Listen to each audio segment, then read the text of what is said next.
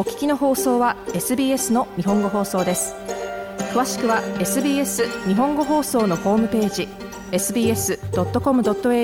スラスジャパニーズへどうぞ。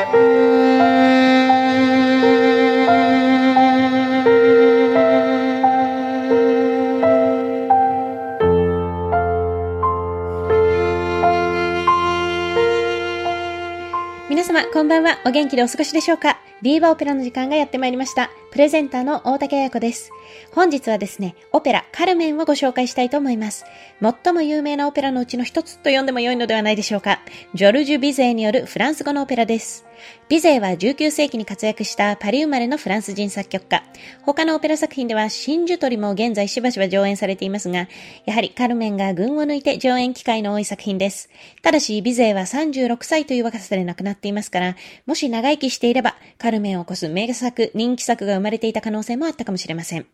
それはそうと、カルメンは今では大人気のオペラですが、実は初演当時はあまり受けが良くなかったとの説が濃厚です。ビゼーがこの世を去ったのはカルメン初演の3ヶ月後でしたが、そのさらに数ヶ月後にビゼーの生前の友人でもあった作曲家、エルネスト・ギローにより保湿改訂が施されたバージョンでの上演がウィーンで行われ、こちらが現在のようなカルメン人気のきっかけとなったとも言われています。では、なぜ未完の遺作というわけではないのに保湿改定が行われたのかという点についてはですね、字のセリフなのか、これは音程がつかず普通にこう喋るセリフですね。字のセリフなのか、レチタティーボと呼ばれる音程のついたセリフなのか、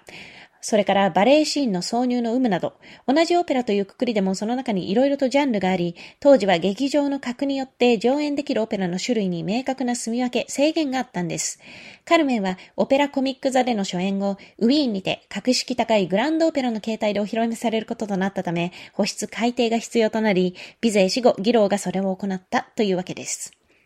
さて、そんなカルメンのストーリーですが、舞台は19世紀初頭のスペインのセルビア。カルメンはタバコ工場で働くジプシーの女性です。喧嘩騒ぎを起こして捕まり、牢屋に入れられそうになりますが、護送を命じられた男性ドン・ホセを誘惑することで逃がしてもらいます。ドン・ホセはというと、カルメンを逃がしたせいで罰を受け、また、ミカエラという可憐な婚約者がいながら、すっかり彼女に首ったけになってしまいます。ですが、そこは恋多き女カルメン。彼女はほどなくするとホセに飽き、今度は闘牛士エスカミーリョに夢中になります。嫉妬に駆られたホセは、愛するカルメンに復縁を迫りますが、拒絶され、逆上し、カルメンを刺し殺す。こうして物語は幕を閉じます。音楽的にはフランス風音楽、様式をベースにしながらも、スペイン的な要素も多く取り入れたもの。ただし、奔放なジプシー役であるカルメンにはスペイン風の雰囲気を色濃くしたりと、キャラクターによっても音楽の性格に違いが見られるとされています。また、ビゼー自身はスペインに行ったことがないそうです。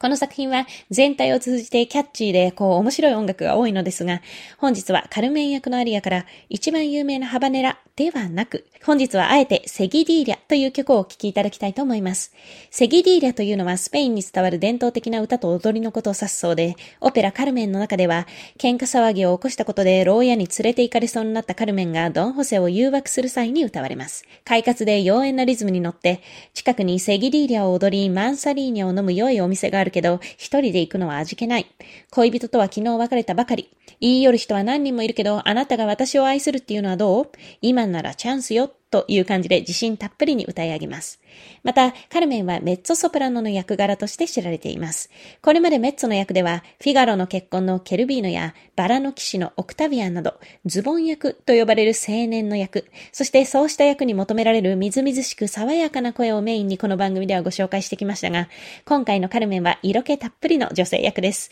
全体的にソプラノより低めの音域で歌われる豊満さや声の色などもぜひお楽しみください。では、本日お聴きいただくのは、ギリシャ人のベッツォソプラノ、アグネス・バルツァによる歌唱。ベルリンフィルハーモニーの演奏で指揮者はヘルベルト・フォン・カラヤン。1983年の録音だそうです。なお、曲中でドン・ホセも少し登場しますが、こちらはホセ・カレーラスが歌っています。それではまた来月、次回の放送でお会いいたしましょう。